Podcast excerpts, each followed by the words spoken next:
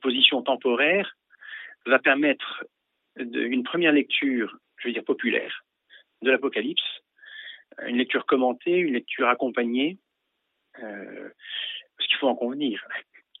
Lire l'Apocalypse sans image, c'est quand même difficile. Et donc de fixer les chapitres sur euh, un mur, ça donne des repères, je vais dire, géographiques du texte. Euh, ça permet de mettre euh,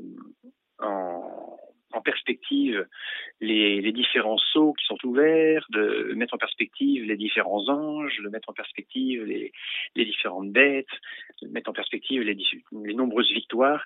C'est vraiment très intéressant. Et voilà, donc je trouve que la lecture euh, de l'Apocalypse euh, rend le texte plus, plus facilement euh, accessible. Voilà, Cette œuvre, d'abord, est une œuvre d'évangélisation, c'est la parole de Dieu rendue accessible au peuple. Un million de personnes passent Saint-Émilion. c'est important de leur faire découvrir le mystère de la foi.